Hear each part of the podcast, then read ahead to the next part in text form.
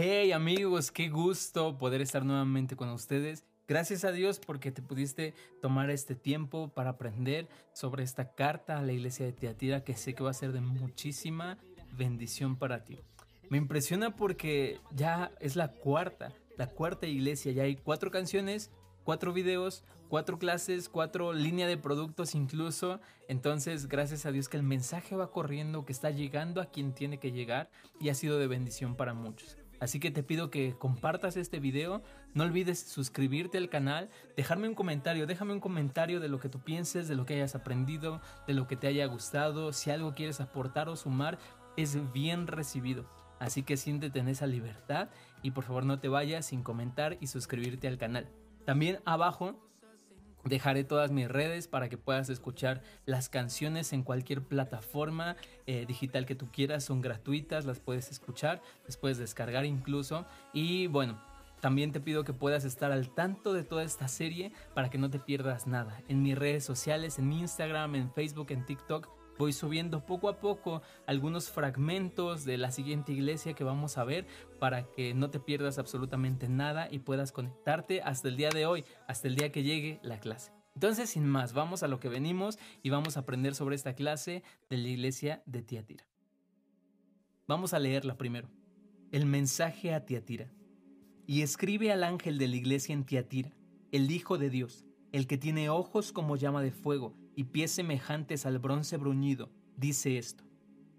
Yo conozco tus obras y amor y fe y servicio y tu paciencia, y que tus obras postreras son más que las primeras.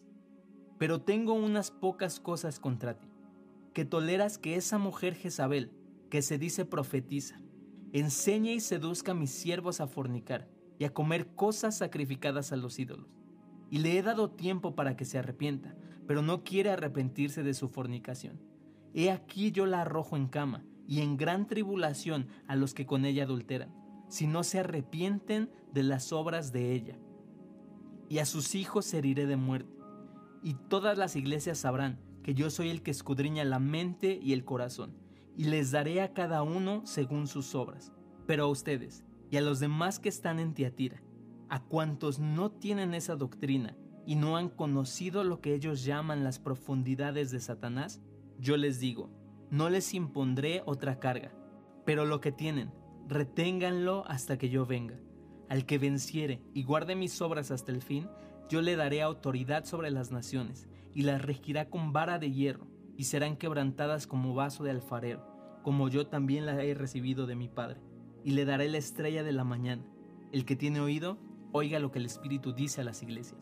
Muy bien, y miren, este mensaje de Tiatira es de suma importancia para la iglesia hoy día.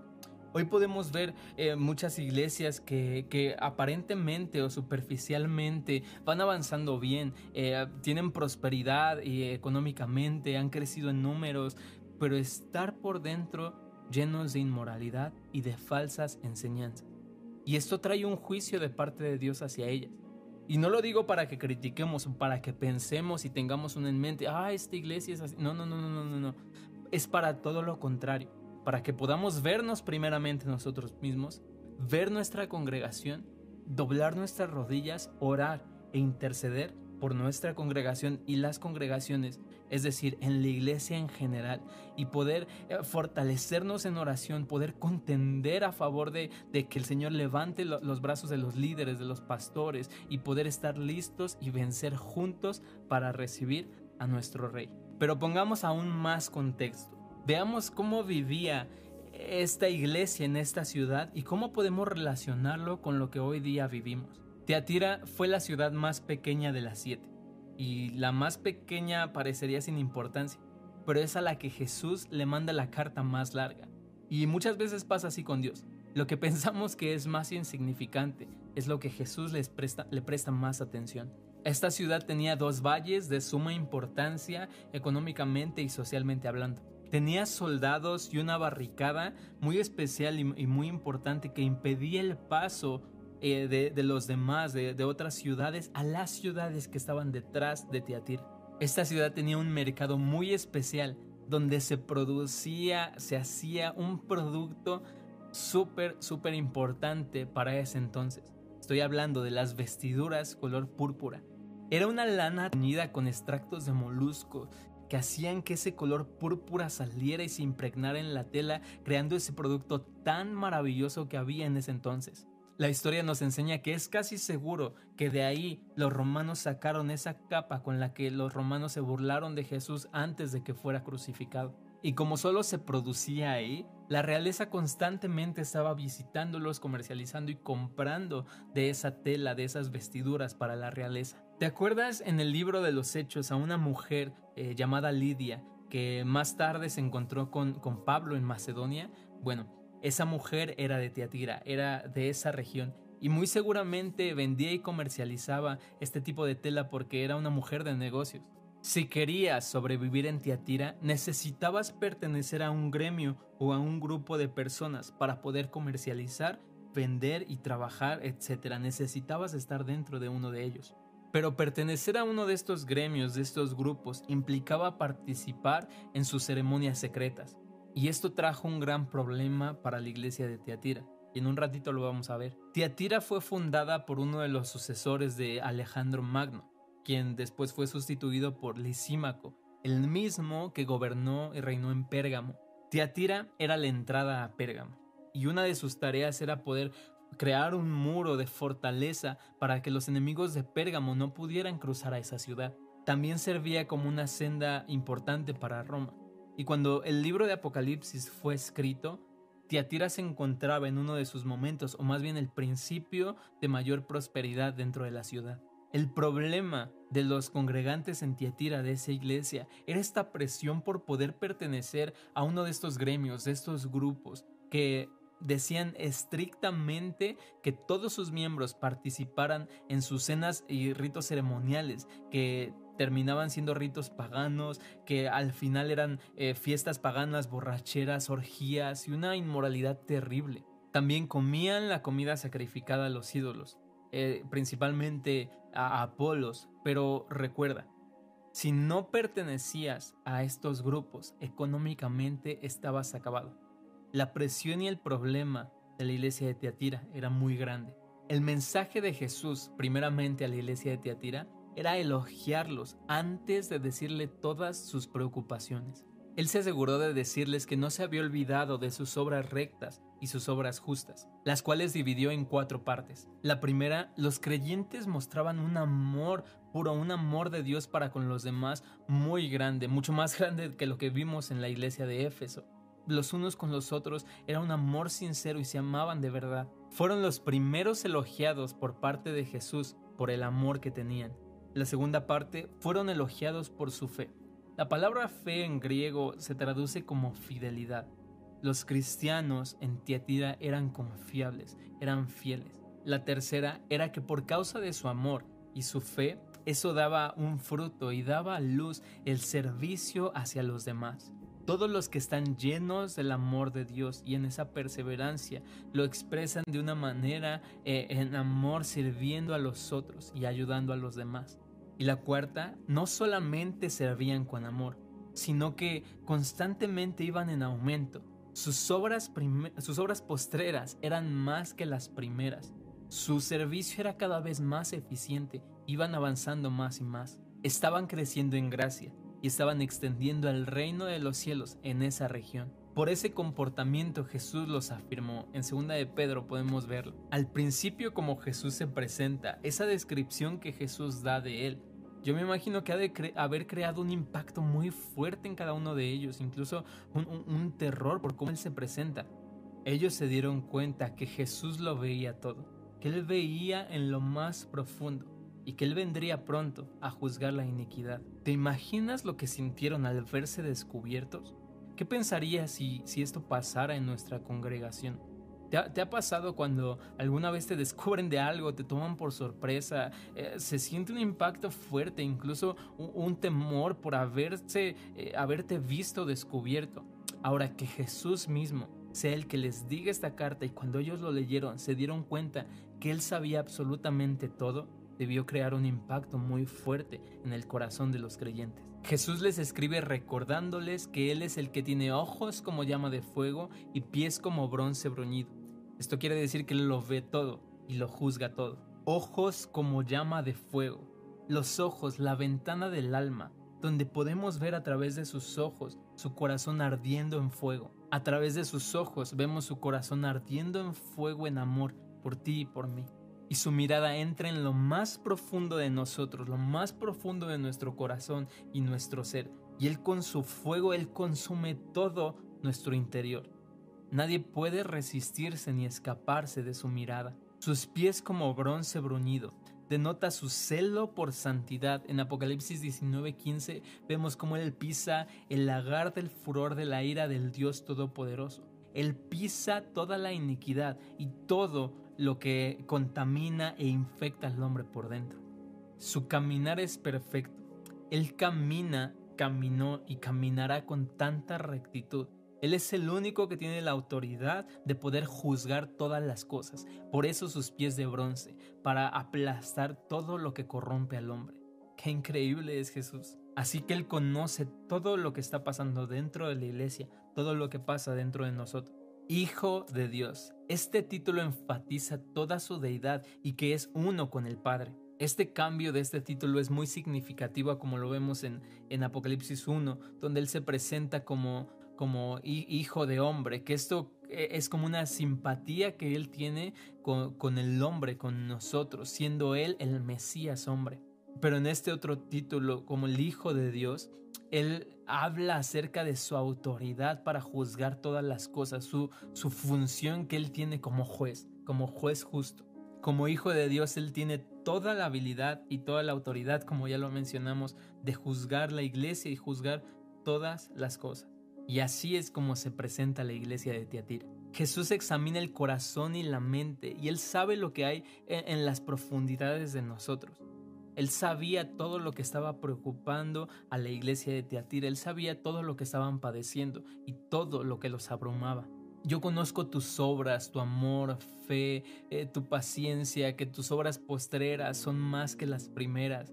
¿Te das cuenta cómo ahora tiene más sentido esto? Él podía ver que les preocupaba mucho a los creyentes todo lo que estos tratados de comercio y lo que los gremios los estaban orillando a hacer. Él lo sabía.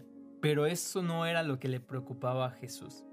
Él sabía todo esto y no todo estaba bien con la iglesia de Tiatira. El problema de verdad era el pecado interno y como habían aceptado esto como, como lobos rapaces, como menciona en Hechos, Hechos 20, 29 en adelante. Cristo había notado un terrible error dentro de la iglesia, lo que lo orilló a decir estas palabras.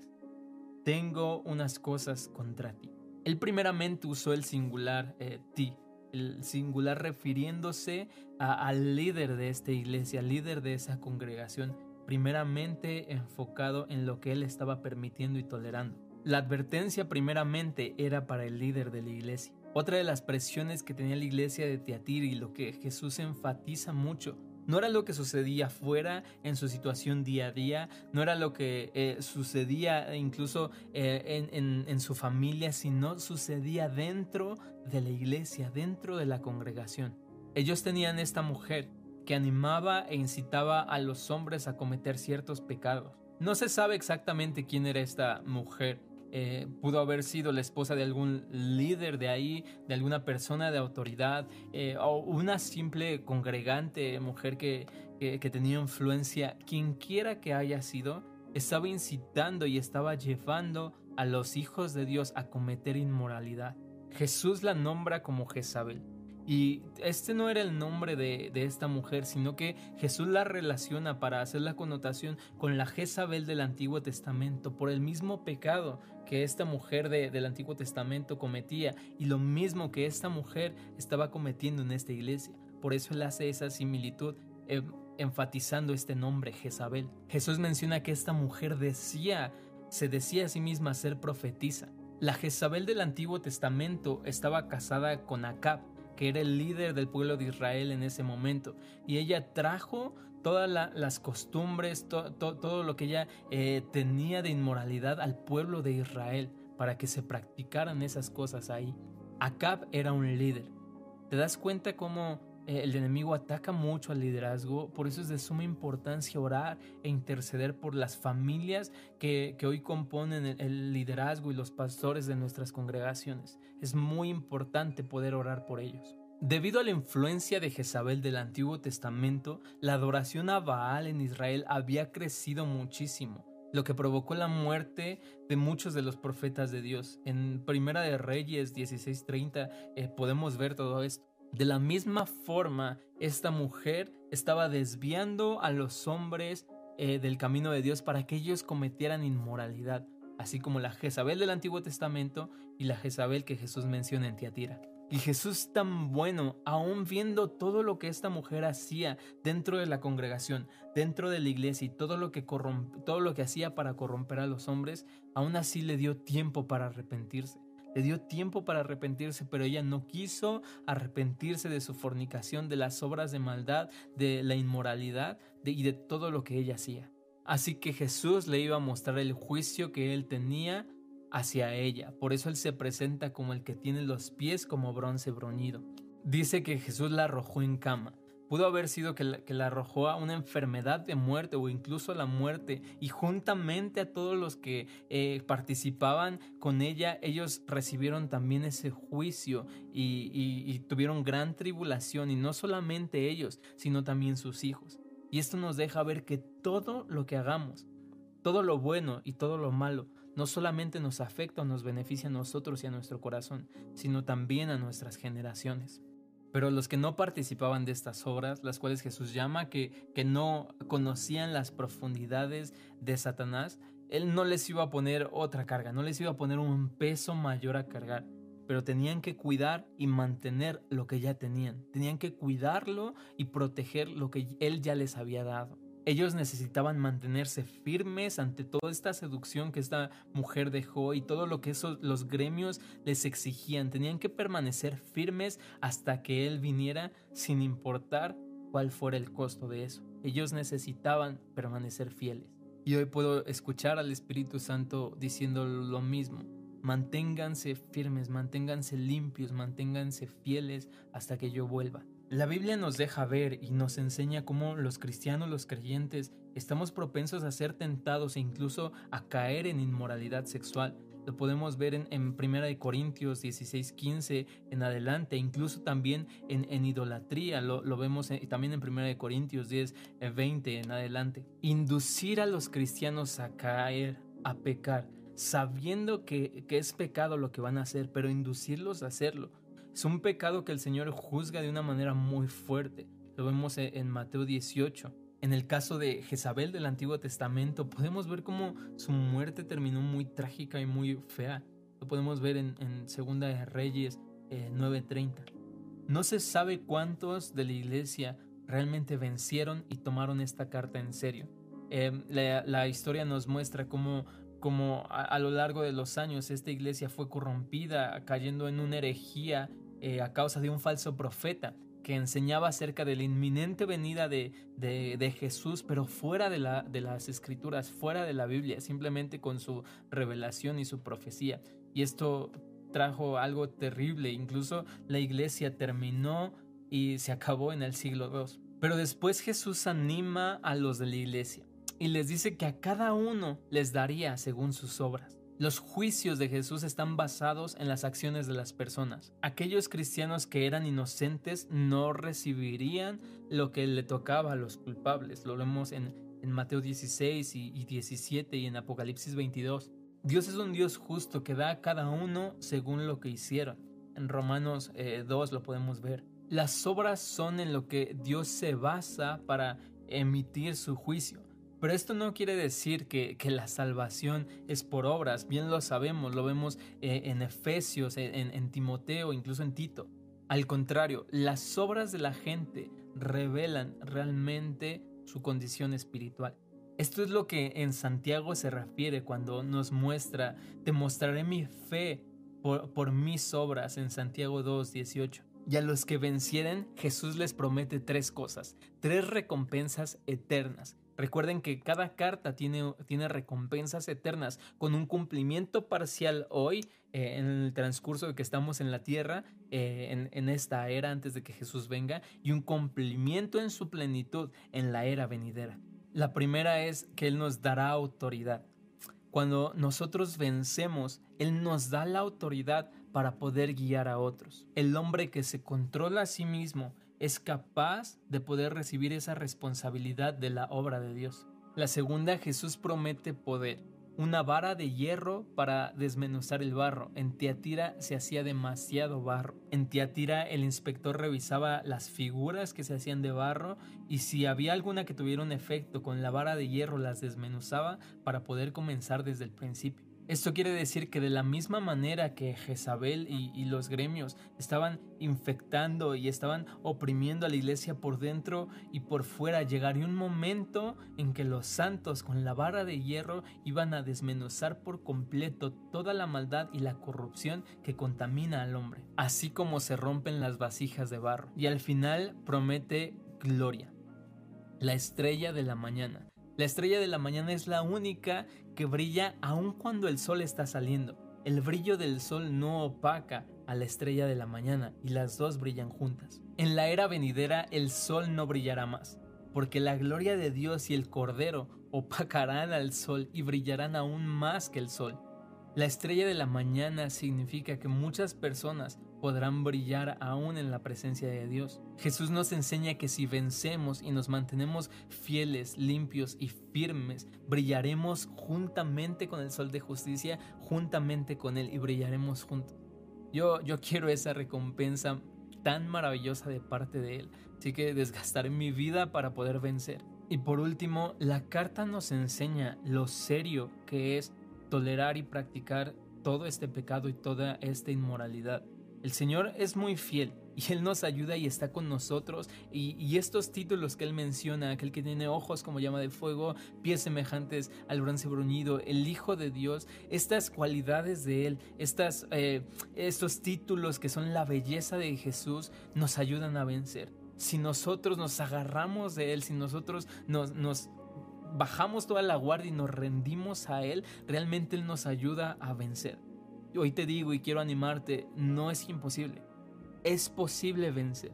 Es posible vencer sobre cada una de estas tentaciones, sobre cada una de estas pruebas, sobre cada una de estas cosas que la iglesia de Tiatira padecía.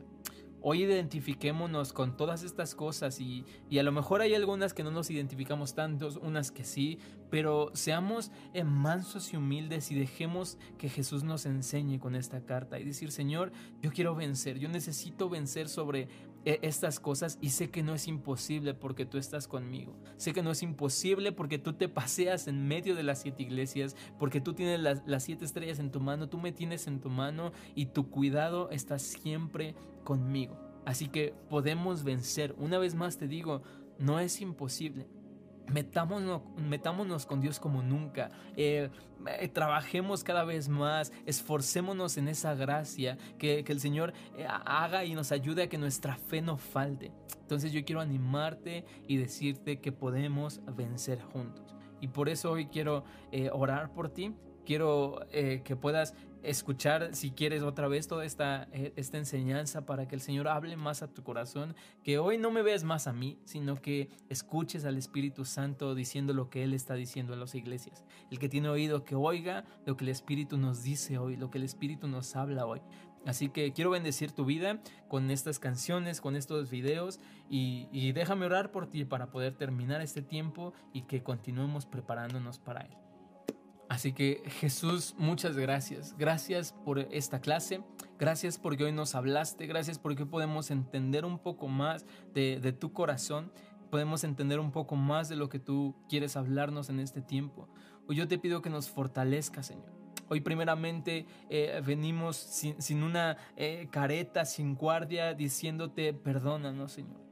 Perdona nuestros pecados, perdona la inmoralidad, perdona todo aquello que aceptamos y todo lo que toleramos, Jesús. Oh Señor, ayúdanos a vencer, ayúdanos a, ser cada vez más osados en, e, en este camino de la fe, día a día poder vencer, a no tolerar más el pecado, a no tolerar las influencias de este mundo, las influencias que Jezabel hoy, nos muestra y nos quiere ofrecer, Señor. Por favor, Ayúdanos a ser fuertes, fortalécete tú en nosotros, fortalécete nuestras debilidades, Señor. Hoy te pido que, que, nos ayudes para que con diligencia podamos caminar, que seamos lavados cada vez más con el lavamiento de, de, tu palabra, que nuestra mente sea lavada y que podamos verte día a día en nuestras vidas ayudándonos a vencer. Gracias te doy en el nombre de Jesús. Amén. Muchas gracias por quedarte hasta aquí. Bendigo tu vida, muchas gracias por estar. No olvides suscribirte, compartir este video, comentar y nos vemos en la siguiente iglesia. Que Dios te bendiga.